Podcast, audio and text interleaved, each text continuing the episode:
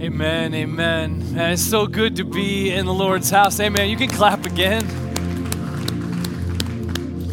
And um, and I'm just so thankful for um, just the just the overwhelming um, picture you get in times in worship of what we have in front of us as uh, the followers of Jesus Christ. It's pretty encouraging, isn't it, to uh, to come out of all of the craziness of our world and just to enter in. And and I think sometimes God wants us just to get lost in His holiness. And uh, you know, I had a few moments this week where you know, just so distinctly uh, in a time with the Lord, just a sense of God's holiness and and just to be overwhelmed in that. And I mean, we want to lead our church towards that again and again, not just um, not, not just in our times of worship, but as we sit under God's word, in our in our fellowship with one another, in the ways that we approach God individually.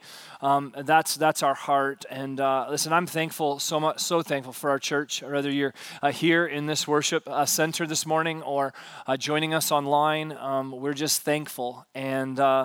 Uh, you know, as I lead from the position that I lead from, um, I just see again and again uh, the picture and the ways that God is working. I see all the tensions. I see a lot of the blessings. It's just a, it's just a joy. And um, you know, uh, I shared this last week, and uh, you know what we're doing in in this this week and next week is kind of taking a break from uh, the Sermon on the Mount because we just really want to, we really want to cast future vision uh, future vision for this church. And uh, we've sensed a need to, to just uh, listen carefully to God and, and what He's been doing in our church, to evaluate carefully with wisdom, and really uh, just to recalibrate. And uh, sometimes I think we, we can just go after the next thing, and sometimes the people of God in a local context need to come back around uh, some of the key aspects of the vision of the church and just have a little bit of a check up. And, uh, and some of the things as we've been processing over the past few months has been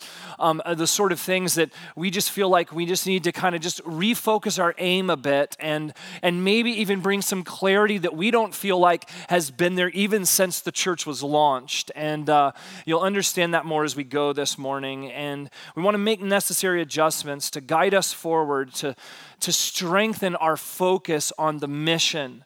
It's so easy in our world to be distracted by so many things, not just individually, but also corporately. And so uh, today I'm praying that as God leads us from His Word, that we'd see a vision of, of a picture of, of God giving vision for the local church and then see some of the ways that that's going to play out in the context of our church. And so, before we jump in, uh, let me just pray for us. God, thank you for um, just a a time before your throne just to consider your holiness. And uh, God, we are not deserving of even being able to enter into your throne. And um, God, I think there is a um, there is a heaviness, a good heaviness on my heart this morning in regards just to my gratitude for that. And uh, God, I feel so undeserving of so many things that you have blessed me with, and I feel the a tentativeness of some of those regarding the reality of sin and brokenness. And so, God, in those places, I pray that you would, where there is insufficiency, where there is a lack, where there is even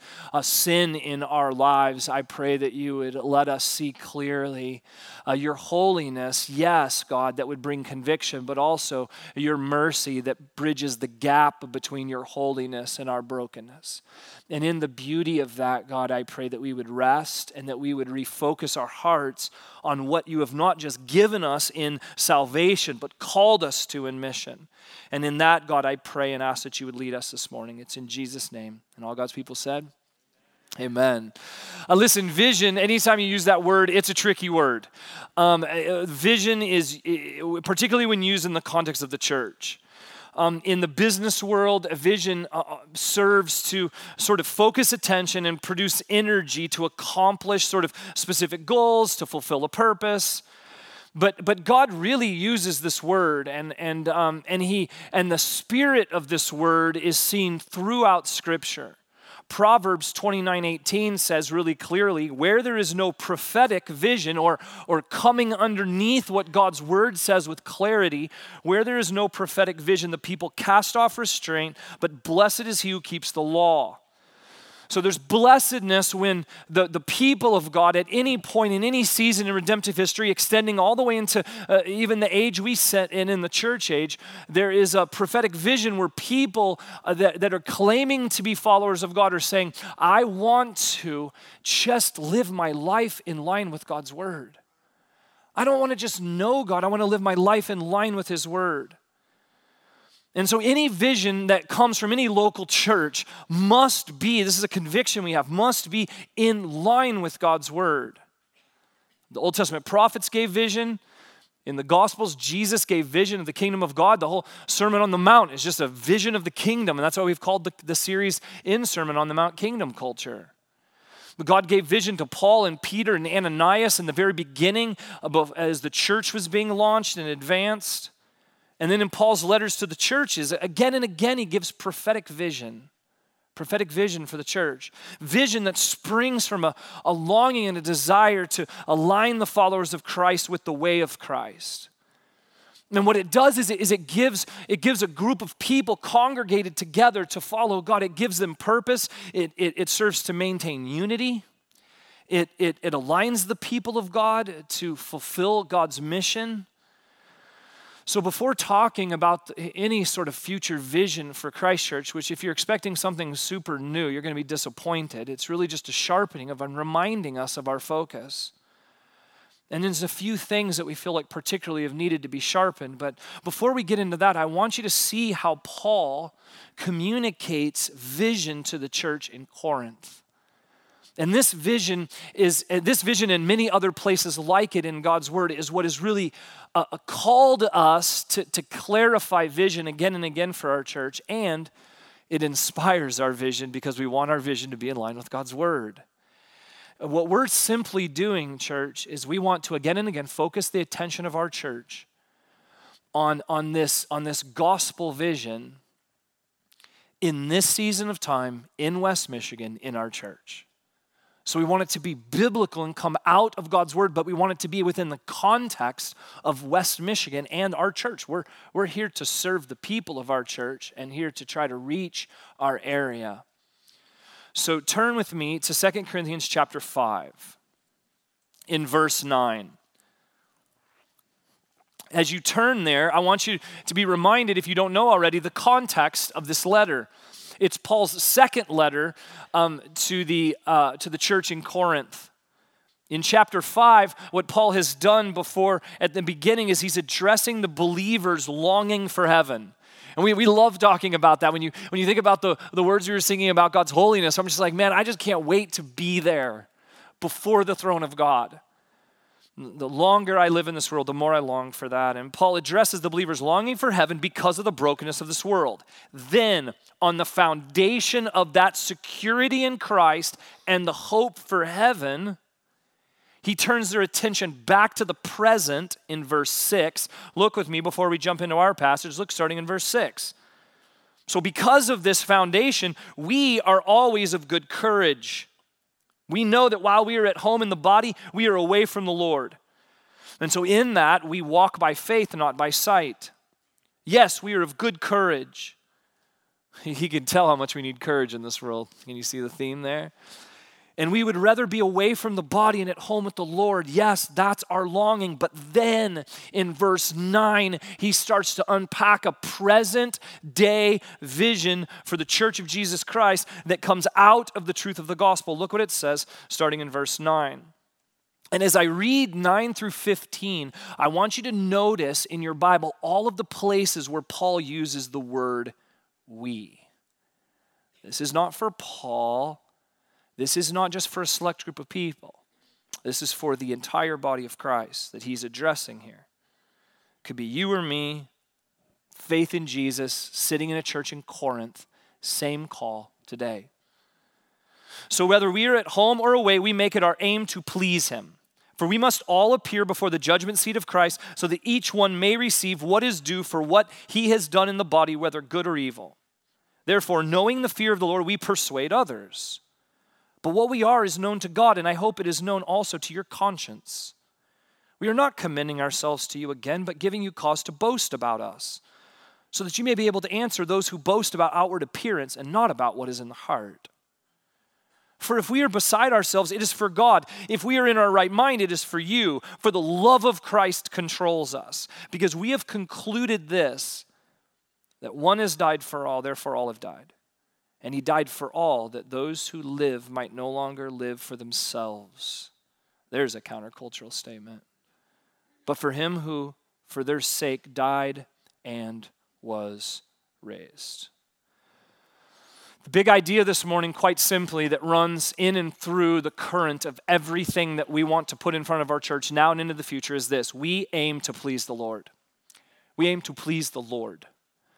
Um, FYI, none of you are going to stand before any other person when you get to heaven. You're going to stand before the Lord. And, and, and so, why do we aim to please the Lord? It says it right in verse 10. It's because it's clear from verse 10 that our present day actions have eternal consequences. And I don't know about you, but because of the mercy and grace of God, this is actually an encouraging reality to me. Because of what I know about what Jesus Christ accomplished on the cross, I live with a good, healthy weight about the fact that my present day actions have eternal consequences both in the manner of my life individually and in the way I want to lead our church corporately. Before being aligned horizontally with other people in the church, we must first be aligned vertically with God because we're going to be judged for our actions. And so let's look at what Paul calls the church to live out. And I'm just going to highlight this and I'm going to unpack a, a, half of a sort of a vision frame for our church moving forward. Here it is. First, um, four critical qualities of every church's vision. Look at what Paul calls the church to live out. First quality. First quality out of verse 11 convincing people to follow Christ. That has to be a part of a vision for any church. And it comes because we know the fear of the Lord. Now, we say this all the time in our church fear here in this, or fear of the Lord, is not being scared of God, like when you chase your kids around the house and they're like, ah, because you jump around a corner. It's not that sort of fear. Fear is an awe, it is a respect and a desire to honor God. This is what leads Christians then to persuade others to follow Christ. It's a desire to honor him and represent him. Persuade here simply means to attempt to cause somebody to adopt a certain position, belief, or course of action through our actions as a church. Like what we want is we want to lead you to know and experience more than anything else. We want you to know and experience the, the beauty and the power and the love and the majesty of the person of Jesus Christ. That is the starting point for all mission. That's the starting point for all ministry. Anything that extends out of the church of Jesus Christ needs to have at its center this blazing passion to worship God. And, and, and that's central. And then out of that, we want every disciple of Christ to call other people to follow Christ in every aspect of their life. But, this, but the predominant motivation comes out of a fear of the Lord. You, you could say there, really simply, you could say, therefore, knowing what it means to authentically worship God in every part of my life, we persuade others. That'd be an appropriate picture of what it's saying there and knowing the fear of the Lord. And so, the first critical quality of a biblical vision for any church needs to be convincing people to follow Christ. That comes from this, this beautiful, spirit empowered worship before God. Then, second, the second quality, it has to be concerned with heart transformation. Notice Paul here has happens a lot with Paul. He's always dealing with people who are critical of his ministry. If you read through and you know that background reality, you can understand a lot of the things that Paul writes in his letters to the churches. He's getting attacked from all sides all the time. It's a reality oftentimes in ministry that some aren't aware of until they're in it. Um, in this verse, Paul addresses critics who were looking to his outward appearance or spiritual experiences to prove or validate healthy ministry. So they were like, hey, well, well, Paul, we're not, we're not seeing some of the things we think we should see. We're looking at the outward appearance and we're like, you're not really that impressive, Paul. That's what Paul was facing. But Paul makes it clear here. He says, so that you may be able to answer those who boast about outward appearance and not about what is in the heart. Christ centered ministry. When it's when you're living in it, when you're leading in it, when you're experiencing the blessing of it, is primarily concerned with heart transformation. This is where sometimes, as I both parent and minister to other parents, I see the tension of this in parenting. That sometimes you're just like, please, I just really want outward obedience. Please, just once, just once, please, once today. Outward obedience. But that's not the goal. That's not the goal. The goal is heart transformation. Because gospel ministry, it doesn't, it doesn't go through the motions. The gospel life is not, is not a life where you try to fake it until you make it. Gospel ministry transforms the heart first. It's changed from the inside out.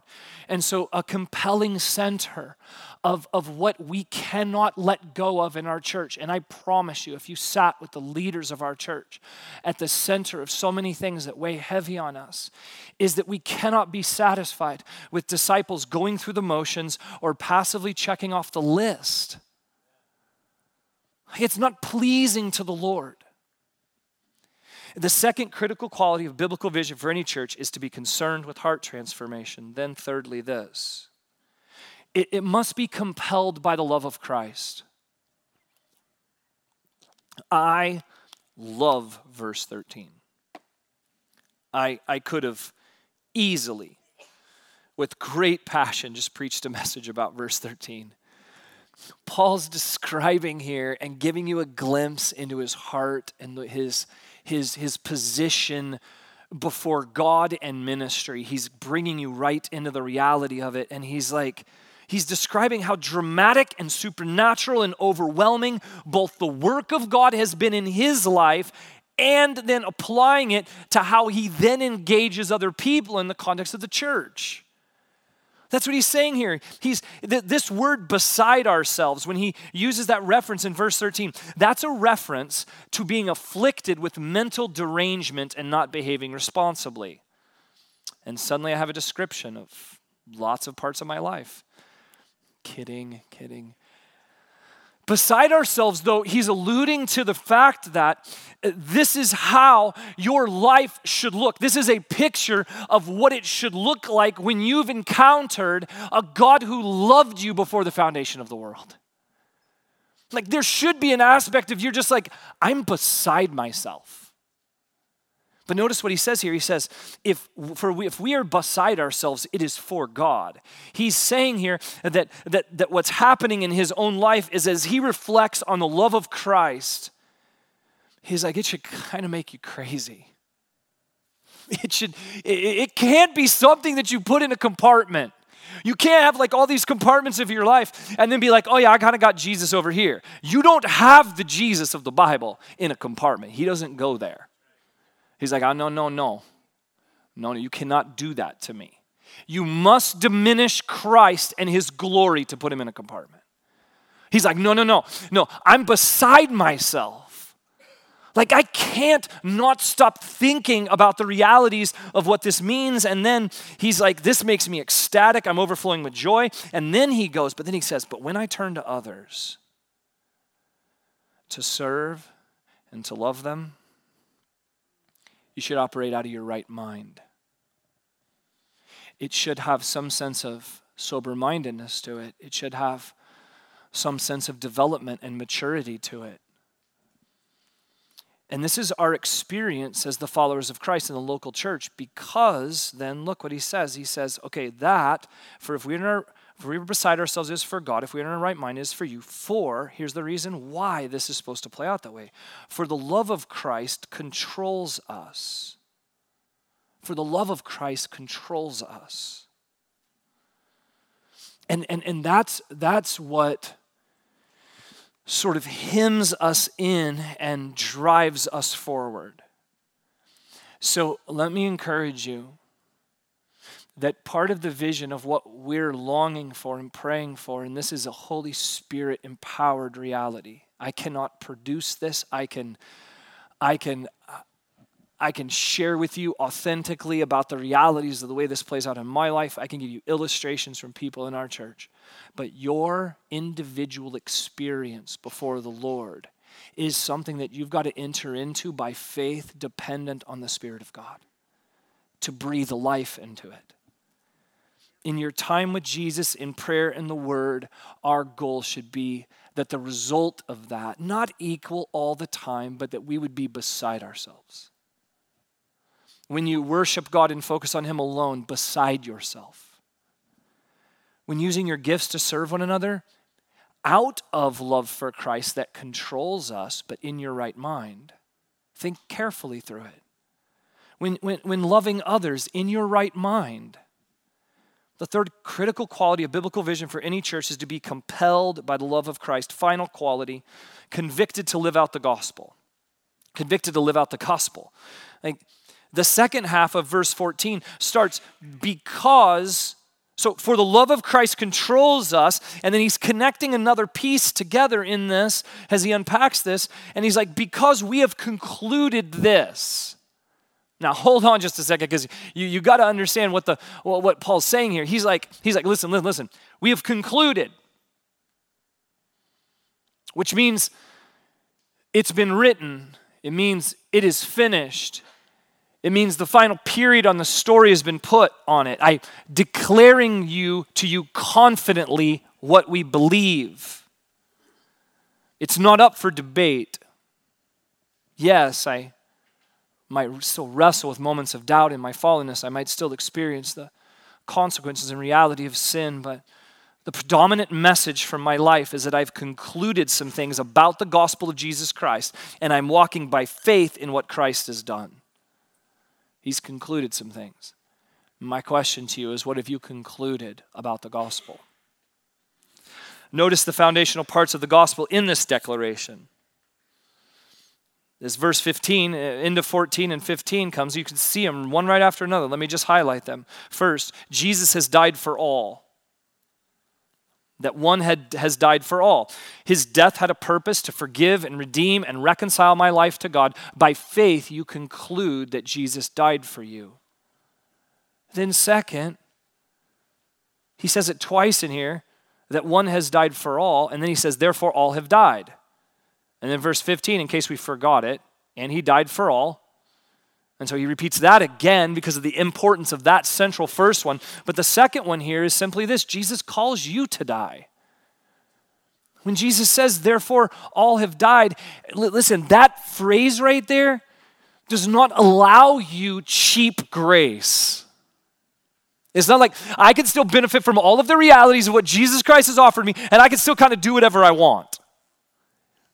The, the, the, the, call to Christ, the reality of the gospel is always when I say, by faith, I've put my, my life under the authority and the reality of what Jesus Christ, who Jesus Christ is, and what he said and what he's called me to do. And it always is a move to the cross for the individual that says that, for it to be authentic.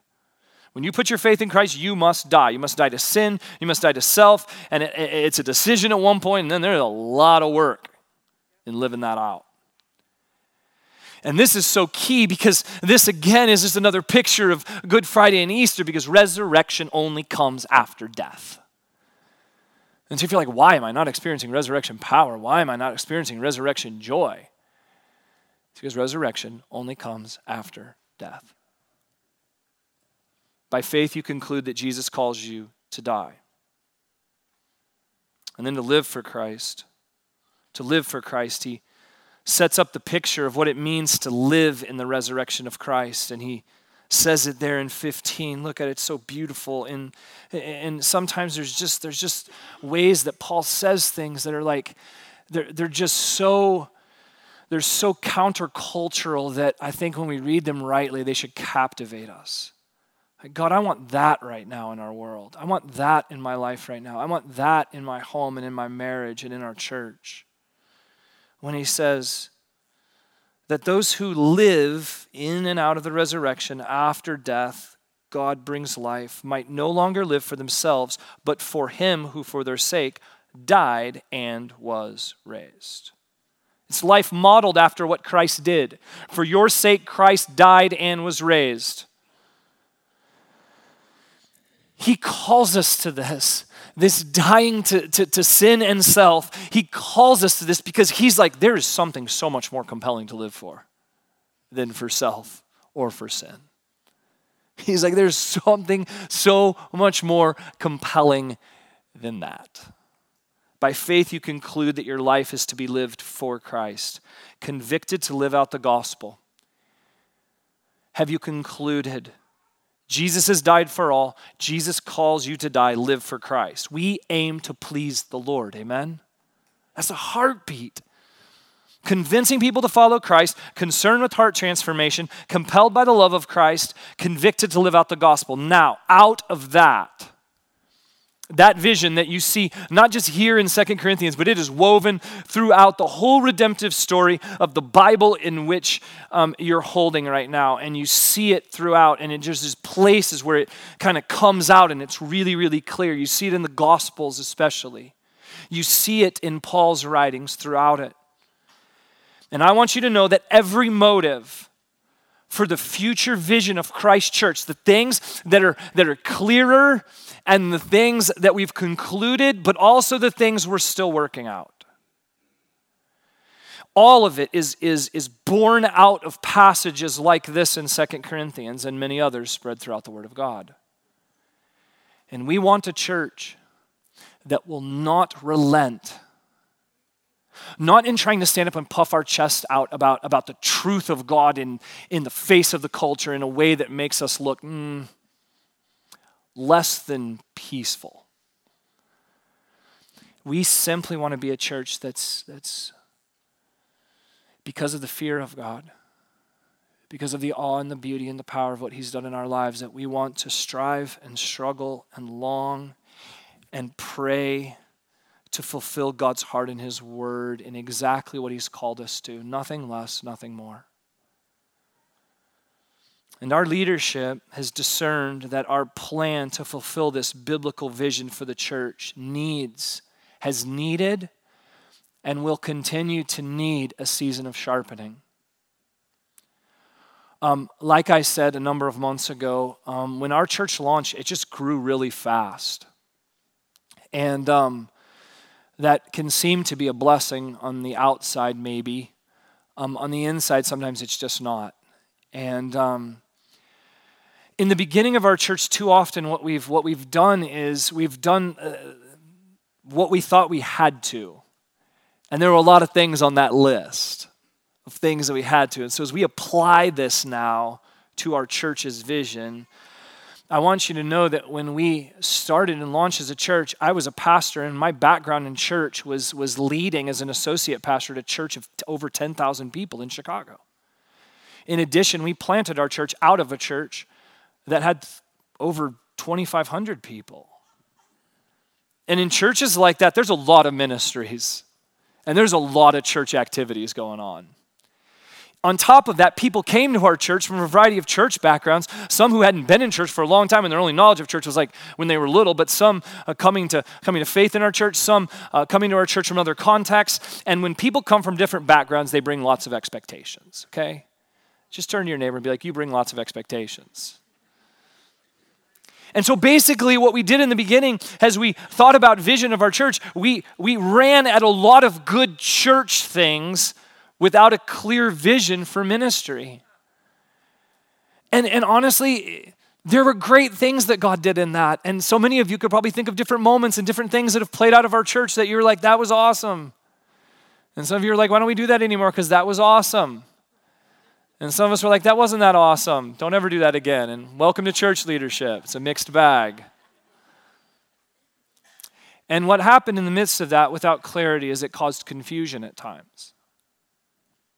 It caused confusion in communication. It um, honestly stressed and exhausted our staff at times. And there were breaking points that some of you could see and some of you maybe not so much. Frankly, we weren't just we weren't as effective as we felt like we could be, and we weren't as healthy as we thought we could be. And so we came to the conclusion that we needed to, starting last fall, really started in the summer, we needed to clarify how we are going to make disciples at Christ Church. What does that actually mean? And not borrowing from a model from another church. All of you deserve better than that. How are we called in this context to make disciples? Not trying to do every everything just to please everyone, not just assuming what has always happened must continue, but we're driven by this question What is the best way to make disciples at Christ Church now and into the future? We knew that the vision could not be uh, focused on the gathering of disciples or the quantity of disciples. Nothing about the number of people at our church gives our leadership, and I can definitely speak for me and go, it does not give me any sense of satisfaction or I've arrived or any of that.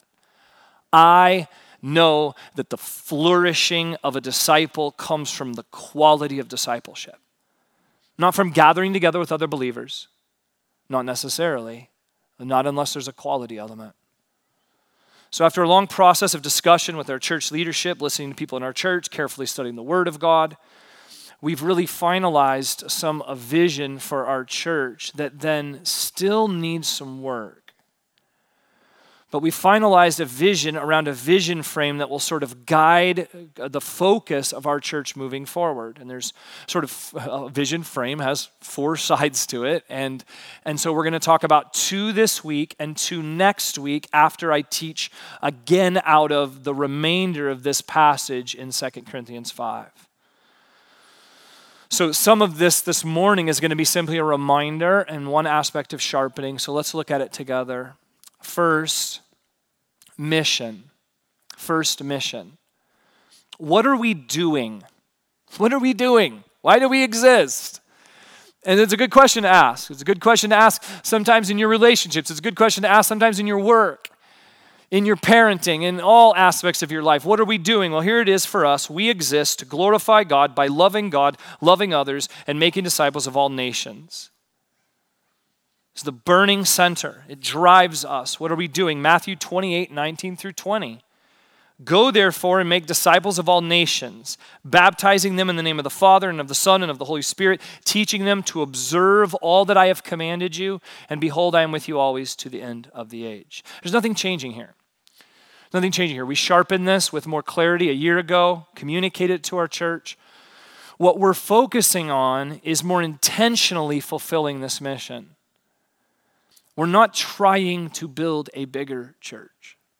We are trying uh, uh, uh, to make disciples. We are not trying to meet everyone's relational needs. That will put us in a posture that will burn every one of our staff out and a lot of our leaders. We're not doing things because another church does it. One focus how are we specifically called to glorify God by loving God, loving others, and making disciples? One focus. Love God, love others, make disciples. We want everything about our church as we think through it and process over even these coming months after this sort of uh, frame has been formed of, of how is our church reinforcing making disciples. Disciples who are committed to following Jesus Christ completely and totally.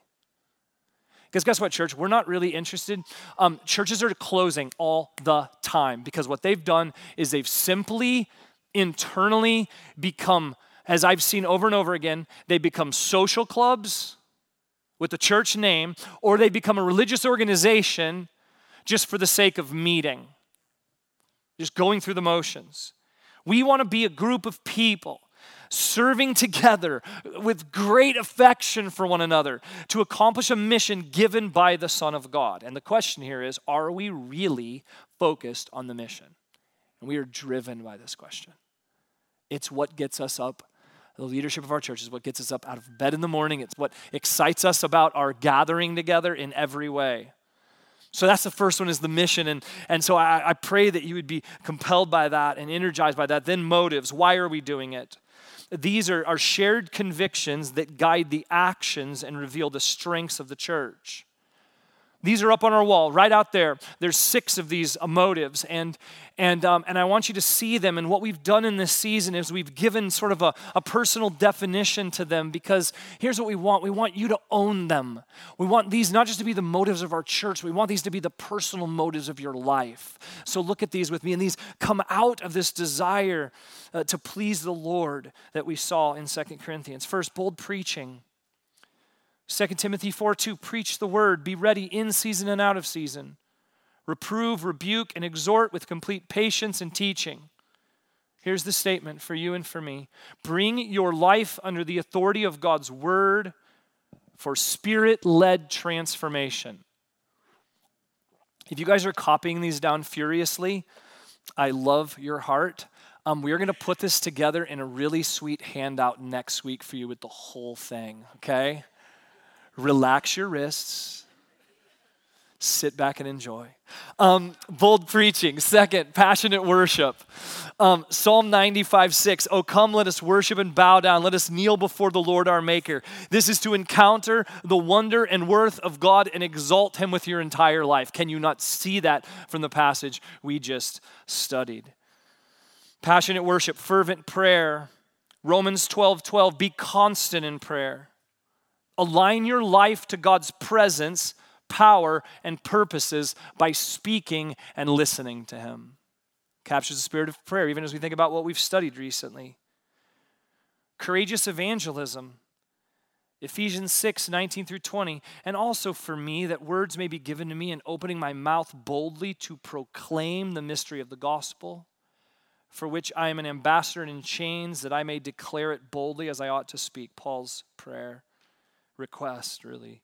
Embody and proclaim God's redemption to the broken and lost world. This has to be a motive in our hearts with the gospel.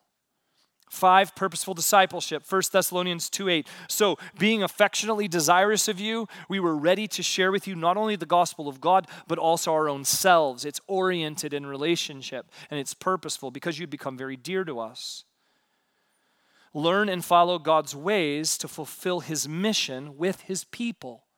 This thing is not individual. So there's people, which is, makes it messy, yes, but also makes it glorious because of the opportunity. Then finally, this one, second, uh, strategic multiplication. 2 Timothy 2 1 through 2. You then, my child, be strengthened by the grace that is in Christ Jesus, and what you have heard from me in the presence of many witnesses, entrust to faithful men who will be able to teach others also. Extend the gospel through the healthy multiplication of disciples. Now, you'll notice this one has been a bit sharpened. On our wall right now, we're going to change it over the next a few weeks. Um, it was strategic church planting, now strategic multiplication. I want you to know that there is nothing that's changed about our heart to plant churches. But God's got to do some things in that that is just beyond our ability to sort of control or even come under or even individualize that for everybody in the church. See, church planting oftentimes will only involve maybe a select group of people in a church. However, strategic multiplication is a motive that leads to churches being planted disciples multiplying themselves in other disciples. Strategic multiplication is for everyone. It's the base motive that we saw was a disconnect that leads to churches being planted and a lot of other fruitful things. Because it starts in the household. It is parents with children. That's where, that's where mission starts. Then multiplication through the discipleship ministries for, uh, for within the context of the church and, and, and children and students and adults and in our church, uh, primarily community group leaders being multiplied through strategic training. I'm so encouraged that um, as, as Dylan's been working to sort of reorganize and reframe our focus in community groups, we have a training for potential community group leaders this weekend that's just unbelievable response. And we have over 25 people signed up for that. You could still sign up for it if you're interested community groups and need to be ready to, to have a vision for multiplying, compelled by the love of Christ, desiring to die to self and be concerned with others that are waiting to get involved in life giving community. Leaders multiplied to be deacons and elders, and, and eventually, Lord willing, even ministry staff in our church. More Christians in our church zealous to make disciples. We want that focus. And this is sort of next generation stuff like without, without question, there is a heart and a desire that we would be on the front edges of calling our people to making disciples in children's ministry and student ministries, handing the baton on a next generation vision, longing to multiply.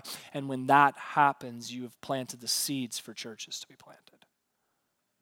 And so, Everyone might not be a part of a church plan, but everyone is called by God to have a strategy for multiplying their lives into other people's lives. Amen? And that is not a church leadership thing, that is an all disciples of Christ call. And so these are our mission and motives. This is the first part of the frame. Uh, next week, we'll talk, as you can see on the screen, uh, we'll talk about um, map and marks. And hopefully, you're asking this question this morning how do I engage? Well, let me give you some moves, and I'll be even more specific next week. First, if you have not yet, the first step in engaging in any church's vision that's rooted and comes out of God's word is to put your faith in Christ. And my encouragement to you this morning is have you concluded? Have you concluded? Have you danced around the realities of Christ? Have you been involved in the church but never concluded that this is the God that I'm submitting my entire life to now and into the future? And if you have not, I would encourage you to consider that. You could put your faith in Christ right now. So many leaders would love to talk to you about that if you want to know what that looks like and what that means. Second, get baptized if you have not. That's a central part of that of the, of the mission of our church is to see people come to faith in Christ and then be baptized as a public declaration of their faith. Next Sunday, I so sometimes you just can't time these things out perfectly, but sometimes God just does. But next Sunday, March 26th, during the second service, um, Pastor Jeremy is going to be teaching our baptism class. There's no reason you should wait. If that doesn't happen in your life, get to that class. Take your next step at our church to engage into the mission and, and own the motives along with us, and then reflect on these mission and motives. How can you participate more consistently in the mission? How can you align your life with the motives?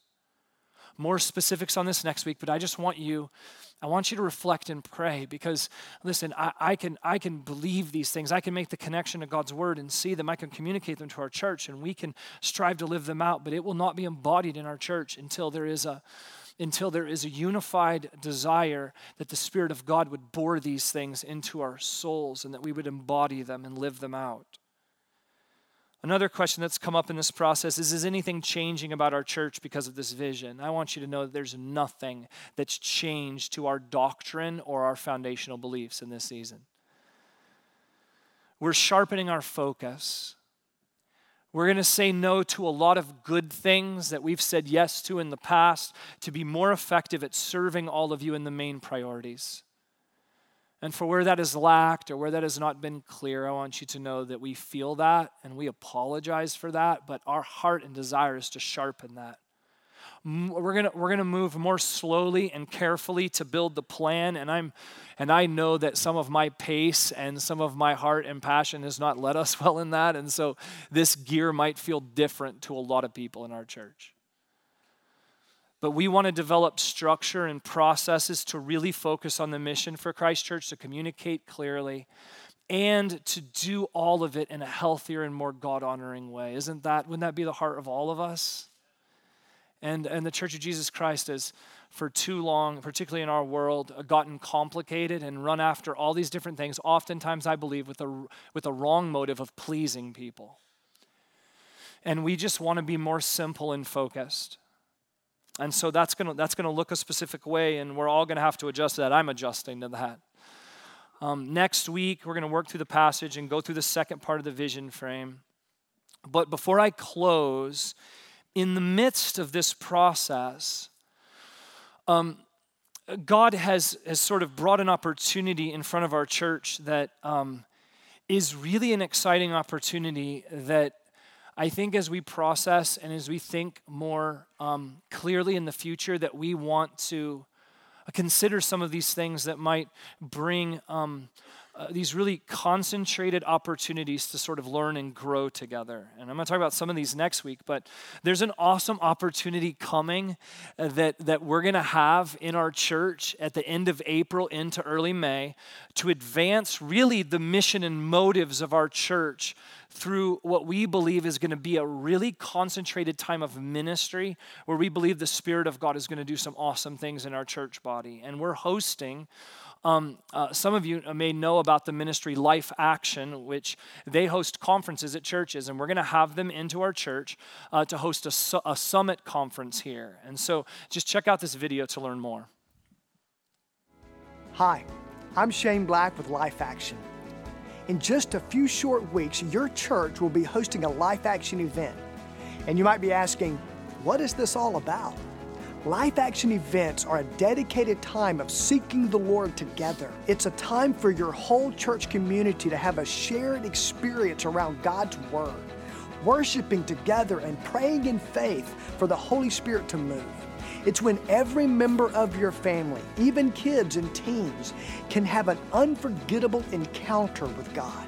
It's about saying yes to God and putting our lives into action for Him. We hope you'll be a part of these days as we seek the Lord together.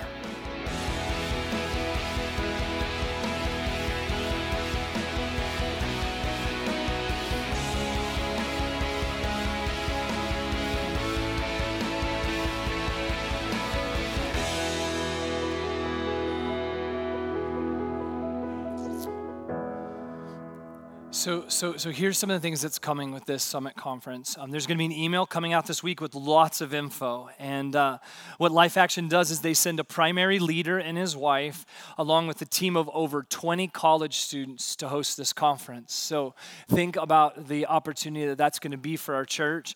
They're coming to lead multiple services throughout the week. Sort of think like a week of revival just in our church and a, a week of focus. There's going to be things for adults and for students and for children throughout the week week. There's going to be services for the whole family like normal, but they're going to be leading that on Sunday morning and in the evening, Sunday through Thursday. They're hosting a women's event and a time on Saturday for families to rally together.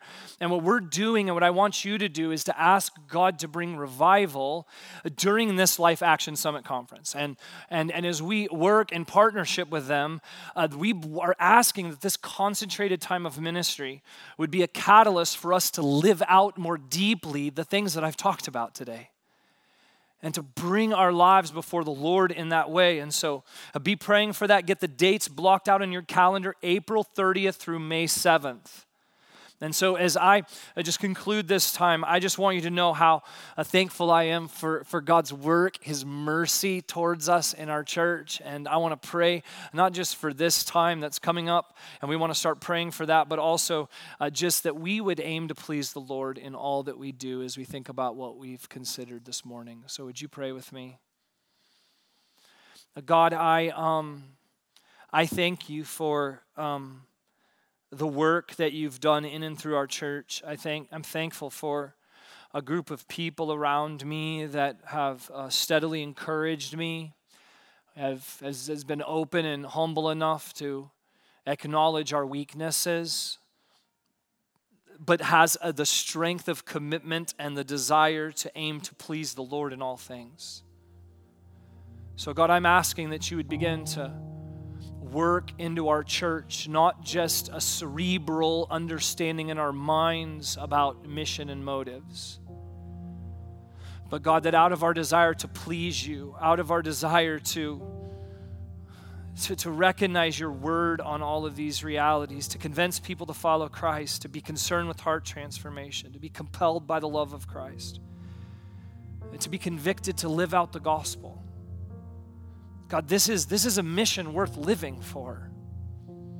I pray you to line us that we would be the church you've called us to be, not another church, but our church. And what you've given us the responsibility to steward with our lives, not just independently, but then together in community. Would you work in that, God? And Father, where there's weaknesses in this, and there are many, God, would you give us the focus to stay on those things? Some of the things that we see now and some of the things that we don't. Thank you for the wisdom of the leaders. Thank you for the generosity of our people to share both strengths and weaknesses that have helped guide us forward. God, out of all of this, we're not asking for a quantity of disciples, we're asking for a quality of discipleship. And we pray that the people that would be drawn to our church, drawn into community with us, would not be compelled by the excitement about Christ Church, but would be compelled by the fact that the love of Christ controls us. And we want them and, and even our own lives to walk more richly in the love of Christ, to experience the fear of the Lord and, and have clear focus on what you've called us to do. So, God, in this, I pray that you would lead us and guide us. Thank you, God, for your love. Thank you for your mission. We thank you for this time together. It's in Jesus' name we pray. Amen.